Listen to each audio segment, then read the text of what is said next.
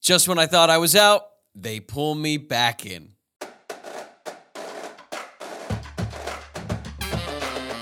You are Locked On Irish, your daily podcast on the Notre Dame Fighting Irish. Part of the Locked On Podcast Network. Your team every day. What's going on, and welcome to Locked On Irish. Today is Monday, October 16th. So, thank you for getting your week started here by making this your first listen of the day. I'm your host, Tyler Wojciak. I graduated from Notre Dame in 2018, and now I'm a producer covering college football for Fox Sports. And this episode of Locked On Irish is brought to you by Game Time. Download the Game Time app, create an account, and use code Locked On College for $20 off your first purchase. What a win! I mean, how else do you start it other than what an unbelievable win by the Notre Dame Fighting Irish. They dominated their arch rival, USC Trojans, 48 to 20 at home in front of a sold out crowd in South Bend. And what a truly magical night it was for the team, for the fan base, and for the entire program because things were not going great going into that game, to be honest with you. I was very down on where things were with the program. And I want to start by saying I was so hilariously wrong about this game and what Notre Dame was going to do against USC. So, to everyone who listened last week, whether it was on this show or other podcasts that I was on, hell, I was on Locked On College Football Kickoff Live, which is our preview show that we do every Friday here. You should go check it out. And I was a guest on last week, and I was like, yeah, I'm not feeling good about this. I think Notre Dame could potentially lose by double digits. The host, Drake, was so. He had he was so taken aback by my reaction. He was like, "Who hurt you?" And I said Notre Dame football because that's kind of how it felt after Notre Dame's loss to uh, Louisville. And I'll admit they were certainly more of a personal investment in that game, considering Louisville is where I'm from. A lot of Louisville fans uh, in my friend circle, all of that. So I was certainly hearing about it all of last week. And then going into that game against USC, living out here in Los Angeles, I work with a bunch of USC people. They all thought that they were going to smack Notre Dame, and I had basically bought into it at that point. I was like, man, th- the way things are going with this Notre Dame team, I expected them to basically lay a dud, and they did the exact opposite of that. So credit to Marcus Freeman for getting the team ready to play. Credit every single player on the Notre Dame roster, every single fan who's in attendance for that game, cheering on for their Irish because it was near perfect. It wasn't perfect. There were certainly some things that Notre Dame needs to do better. I'll get into that at the end. But really, I couldn't have scripted it better. In my wildest dreams, I could not have imagined not only Notre Dame winning in the way that they did, but it being more satisfying than what it was. Because obviously, I'm not a huge fan of Caleb Williams. I think he's an amazing football player. Definitely one of the best quarterbacks that we've seen in a long time. I don't love his personality. I don't like that he had FND on his fingernails. And for whatever reason, everyone in the national media forgot that he also did that to Notre Dame. It wasn't just Utah, but I remember. I remember how he acted in that win over Notre Dame last year, and I know how he is. I, I guess I should say I, I, understand what his personality is. I wonder, understand what it's about, um, and I don't like any of it. So watching Notre Dame not only dominate USC's offensive line physically, but then just getting after Caleb, sacking him six times was truly great. In the best moment of the night was on the broadcast. I believe it was after Caleb Williams' second interception.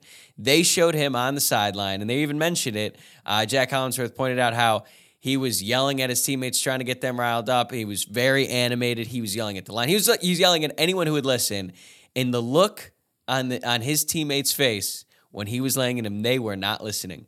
They did not care, and that was just. Mm, it was rich. It was rich as a Notre Dame fan.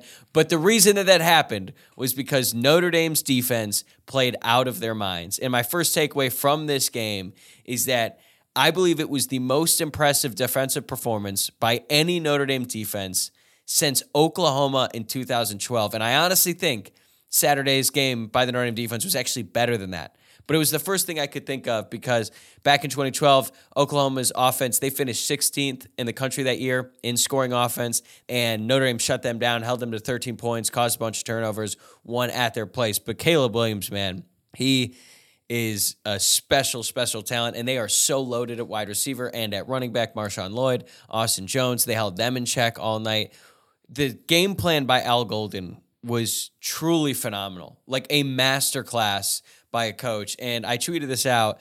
Al Golden is really damn good at his job, and there are a lot of Notre Dame fans who owe him an apology because Not only was his game plan against USC great, Notre Dame's defense has been great all year long. They have given Notre Dame a chance to win in every single game. The offense hasn't always been able to live up to it. And yeah, if you want to tell me the third 19 play against Ohio State, yeah, one bad play does not define an entire season worth of defense. And this Notre Dame defense has been lights out all year long. The way that they had Caleb Williams guessing, he never knew where the rush was coming from. And sometimes it was only four guys. Notre Dame's defensive line had another really incredible game. And then the linebackers behind him played great. I think that was JD Bertrand's best game of his career. He finished with 11 total tackles, six solo, half a sack, uh, and a tackle for loss, including an unbelievable play on that fourth and one when he just blew up both Caleb Williams and the running back at the mesh. And it felt like the reverse of the Louisville game when Xavier Watts, uh, and I'll get into his his performance in a second because I mean unbelievable performance by zero there.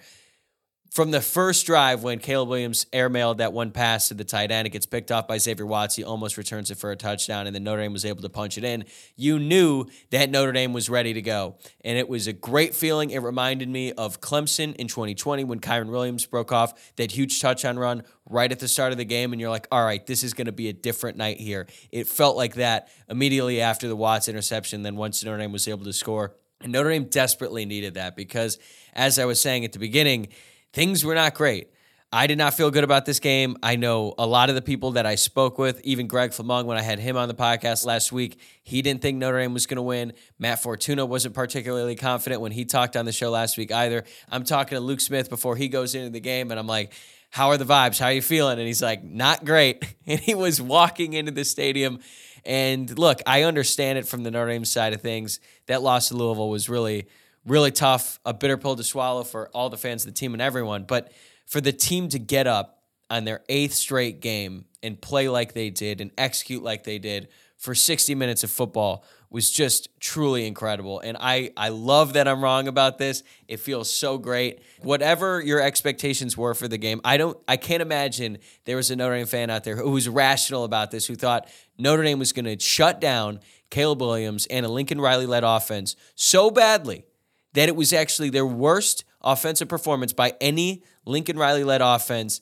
since he's been uh, the head coach of Oklahoma or USC. I got that stat from Jamie Uyeyama from Irish Sports Daily. Notre Dame held them to 4.1 yards per play, not per carry, per play. And that is the lowest number for any Lincoln Riley led offense since he became the head coach at Oklahoma. And it was a great way to sort of bounce back and get some redemption after what Lincoln Riley and USC's offense did to Notre Dame last year. And you can uh, tell that some of those guys who didn't play, like Cam Hart and TaRiq Bracy, who's not on the team anymore, those guys were not available in that game.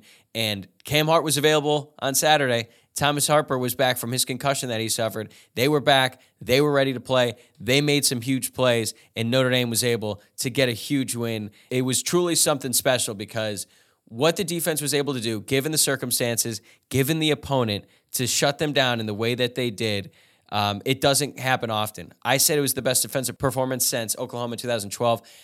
I really cannot pinpoint one that was better than that in the past two decades. And maybe I'm missing one. Maybe there's going to be someone in the comments who tells me I'm an idiot and points out a game that I, I missed. But to shut down the reigning Heisman Trophy winner, he played the worst game of his career. Most interceptions in the game, all in the first half, held him in check both as a runner and as a thrower. That just doesn't happen often. It takes a truly special unit to be able to shut down an offensive attack with that much firepower, and that's exactly what Notre Dame did on Saturday night. So, great job by Al Golden. Created an, an incredible game plan, but also a ton of credit to the players on the field who were able to execute play in and play out. And there is so much more I want to say about that team and that defense, but specifically Xavier Watts in his all time performance against USC. And that's coming up right after this. Today's episode is brought to you by Game Time. Buying tickets to your favorite events shouldn't be stressful. Game Time is the fast and easy way to buy tickets for all the sports, music, comedy, and theater near you. With killer deals on last minute tickets and their best price guarantee, you can stop stressing over the tickets and start getting hyped for all of the fun you're going to have. If you plan on attending the Pittsburgh game uh, a couple weekends from now and you're still in need of a ticket, Game Time is the perfect place for you. It's the fastest growing ticketing app in the country for a reason. You can get images of your seat before you buy so you know exactly what to expect when they arrive, and you can buy tickets tickets in a matter of seconds. Two taps and you're set, and then the tickets are sent directly to your phone, so you never have to dig through your email. Snag the tickets without the stress with Game Time. Download the Game Time app, create an account, and use code Locked On College for twenty dollars off your first purchase. Terms apply. Again, create an account, redeem code Locked On College for twenty dollars off. Download Game Time today. Last minute tickets, lowest price guaranteed. Today's episode is also brought to you by Prize Picks. Prize Picks is a skill based, real money daily fantasy sports game. How does it work? You pick two to six players, and if they will do more or less than their Prize Picks projection, you can win up to 25 times your money on any entry. Prize Picks adds a ton of excitement to the sports viewing experience, and you can watch your progress update in real time, win up to 25 times your entry amount, and cash out your winnings with quick scoring, settling, and withdrawals. I've been playing prize picks recently and I have no idea why I waited so long. And what I love about it is that you aren't competing against other people. It's just you versus the projections available instead of battling thousands of other players, including professionals and sharks. So go to prizepicks.com slash locked on college and use code locked on college for a first deposit match up to $100. That's prizepicks.com slash locked on college, code locked on college for a first deposit match up to $100. Prize picks, daily fantasy sports made easy. Before we move on, I wanted to remind you to please like the video below and subscribe to the channel if you're watching on YouTube or if you're listening to the podcast. Please take a moment to rate the show five stars, leave a review, and of course, subscribe. So now that I've talked about Notre Dame's defensive performance as a whole, I really wanted to focus on Xavier Watts and highlight his individual performance because I think it is the greatest individual performance by a Notre Dame defensive player of my lifetime. It was that special. And shout out to Greg Flamong, his second one of this podcast, actually. He tweeted not long after uh, Xavier Watts' first interception, he made a key tackle on third down, and Greg tweeted, Xavier Watts might be in for a special one today. And boy, was he right, because Xavier Watts was incredible in this one. His stat line, he finished with seven total tackles, six of which are solo, two picks, a pass defended, and a fumble recovery returned for a touchdown. It's rare that you have a safety make that kind of an impact in a game. It's just difficult because they're playing far away from the ball. Sometimes the action can go away from them, especially if you're having that kind of a game. The offense can just go the other way and try to avoid you. But Xavier Watts was in on everything. And he made a great play on that first interception. Now, granted, the ball was kind of thrown to him directly by Caleb Williams in the face of pressure, but that second interception was great. And he was just all over the field. He's making tackles. He was just keeping up with USC speed because what USC has on the outside is unbelievable. Like their receivers are so loaded. Mario Williams, Zachariah Branch is insane. It's going to suck having to deal with him for two more years. But he has the athleticism to match that. I was thinking about the spring and when I was doing this podcast and we're talking about potential breakout players this season for Notre Dame, there was a lot of talk about Xavier Watts. He was having a really impressive spring practice. In the fall, you didn't hear as much about him. Maybe that's because the expectation for him had risen, it had elevated after he had a really good spring. But this was the type of game where you look at him in a, a completely different light from now on. Like after that performance, he's clearly one of the best players on the team. And now going forward, he's going to be a guy that you can count on on the back end of the defense because Notre Dame's corners played outstanding for the most part. I know that Benjamin Morrison had some penalties. He gave up that touchdown to Rice. It's going to happen when you're playing USC, especially when Caleb's running around for as long as he was on that touchdown play. Cam Hart, great game by him. But Notre Dame was desperately lacking that elite playmaker at the back end of the defense. They really needed that safety. And Xavier Watts has been a pretty solid playmaker this year for Notre Dame. But on Saturday, he solidified himself as one of the best players on the entire team with truly an all time performance because. It, it, it felt right for him to get that touchdown at the end, even though the game was out of hand, for him to recover that fumble and finally get in the end zone because he was really close the first two times and he didn't. I was actually pissed off when he didn't because I was like, damn, I don't know if the offense is going to be able to punch it in because the offense had their struggles in that game as well. But he was just able to completely change the dynamic of this game with his first interception. As I alluded to earlier, it totally changed the energy, at least from the fan base going into this one. And now all of a sudden you're like, okay, wow, Notre Dame is ready to go and make a play. But you also have to give a shout out to Marcus Freeman as well because the pressure on him was up big time after that loss to Louisville. And it should be, for the record. Like, he's not exempt now of the Louisville game because Notre Dame was able to get a big win over uh, USC.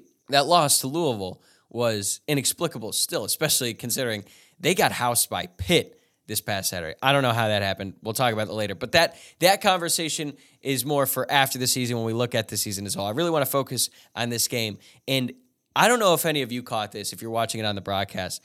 When he was interviewed before the game, Marcus Freeman looked like he was oozing confidence in a way that we haven't seen a lot of, uh, at least lately. I talked about his body language during the Louisville game and how I was really disappointed with the way he looked. It was the complete opposite before the game started against USC.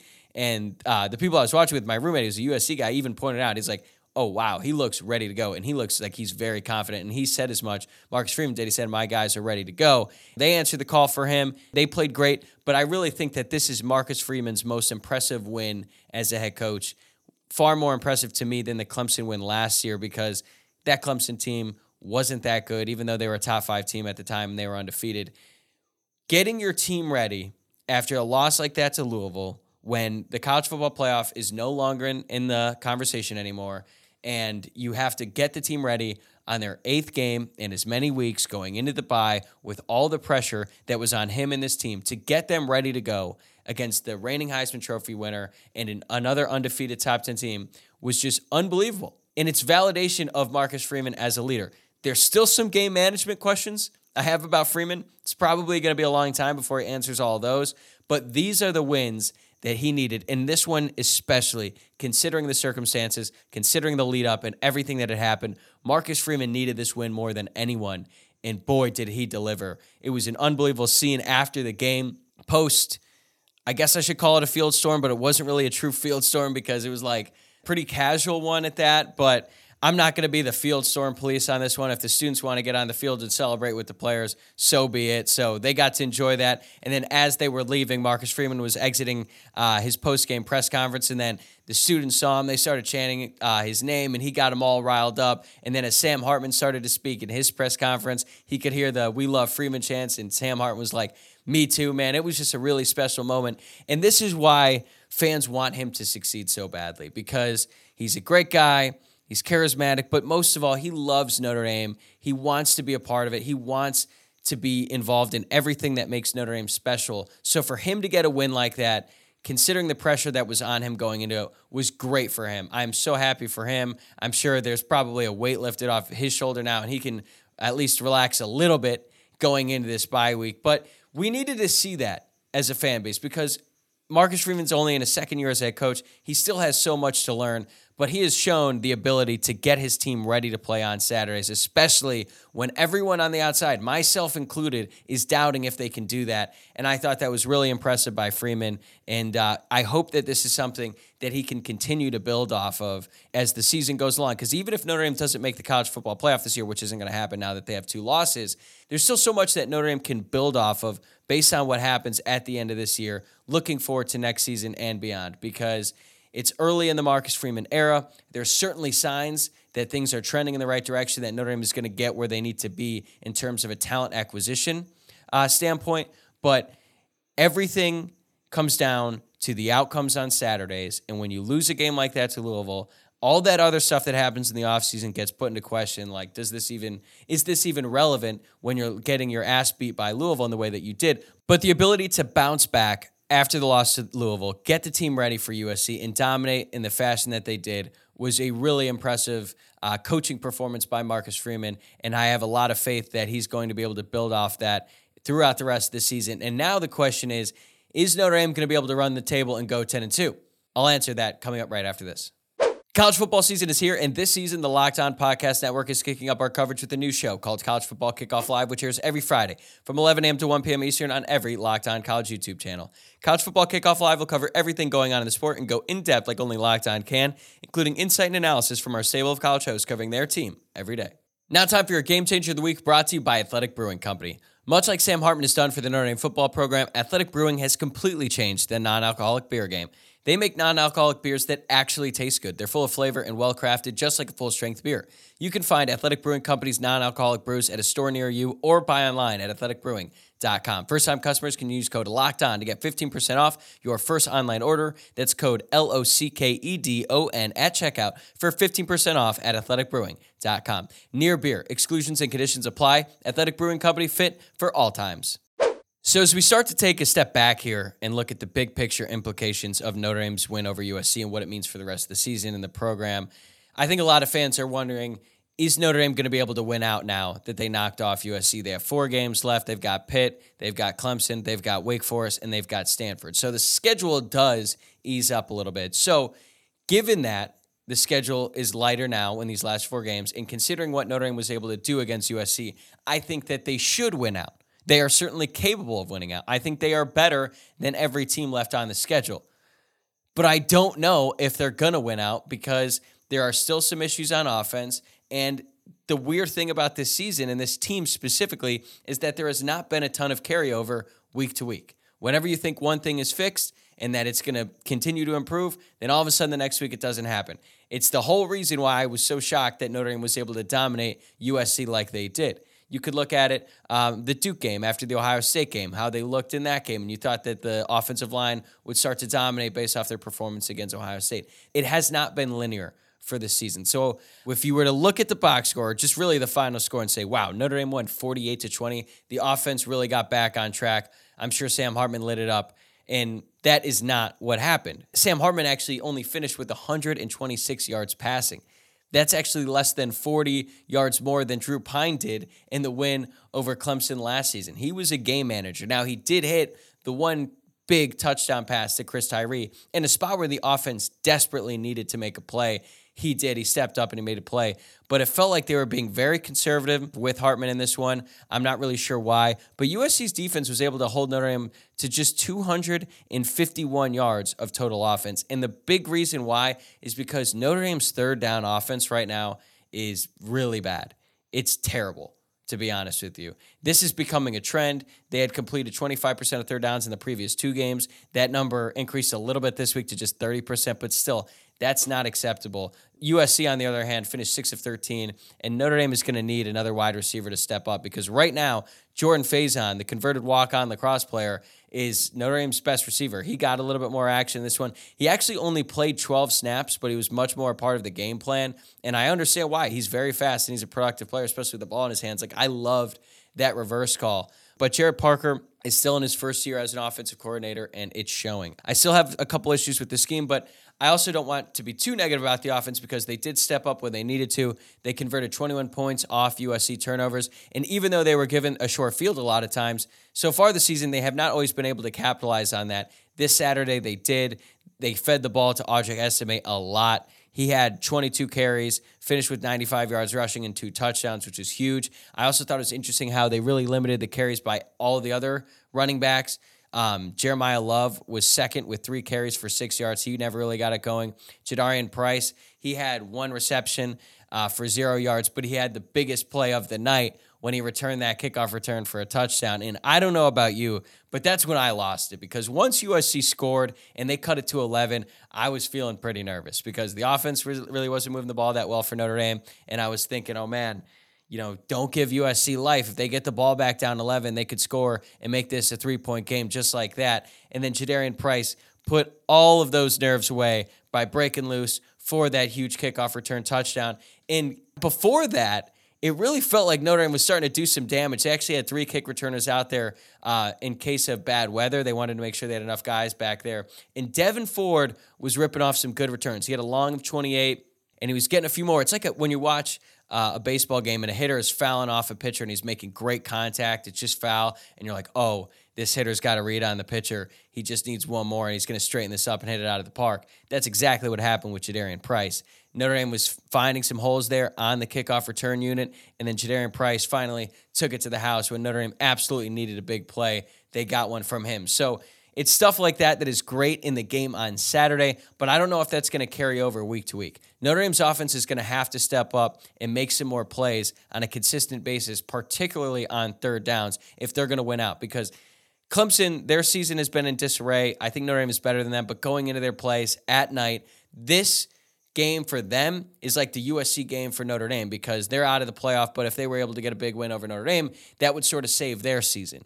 Notre Dame is going to have to come ready to play in that one, and their offense is going to have to improve because, frankly, what they've been doing these past few weeks is not cutting it. I'm hoping that after the bye week, they'll be able to rest, regroup, get things figured out so that they can run the table at the end of the season. But that would be my biggest concern about this team. I also think Marcus Freeman and his game management decisions, I really don't understand why he called a timeout there right before the half. And I understand that if he hadn't, he ran the risk of Notre Dame being called for an offsides penalty because Boubacar Traore and even Marist Liufau were celebrating that sack. It's one thing for Traore to be celebrating that, considering that was like one of his first plays of his college career, and he made an unbelievable strip sack on Caleb Williams. I understand why he's probably losing his mind and celebrating far too long than he should have. But Marist Liufau should have known better, so I really wish that didn't happen. But I think if Marcus Freeman had let it run, the clock would have ran out, and he would not have gifted them three points. In the moment, it felt like that could be a huge deal at the end of the game. It could potentially swing the outcome. Fortunately for us, that did not happen. But it's just those little things you're like, okay, Marcus Freeman is still figuring it out on the job. But I don't want to end on a negative note. Seriously, this was an unbelievable win for Freeman, for the team, for the program, for the fan base. Because look, let's be honest, this hasn't been the most fun couple weeks and really the past couple seasons because last season was not particularly fun all season long and Saturday was one of the most fun nights I've ever experienced as a Notre Dame fan. And I joked before on the podcast that I wouldn't be able to show my face in public if Notre Dame lost to USC because the, the loss Ohio State. I have a bunch of family in Ohio. I'm from Louisville, bunch of friends there, and I'm living in LA and I'm surrounded by USC fans. So if I had to hear it from every single corner of my life, all the friends and family that I have would be on my ass about Notre Dame football. It would not be a lot of fun for me. But we're never going to have to worry about that now, are we? Because Notre Dame was able to deliver. They knocked off USC 48 to 20, and I will be back tomorrow to talk more about this game with my old co-host Luke Smith. We'll go over the three things that we liked and didn't like from this game, but there was certainly a lot more to like than dislike in this one. But stay tuned for that tomorrow. Make sure that you subscribe to the show on YouTube or wherever listening to the podcast so you never miss an episode. And be sure to follow the show on Twitter at Locked On Irish, on Instagram at Locked On Irish Pod, and my personal Twitter account at Tyler W O J C I A K. I'll see you guys tomorrow.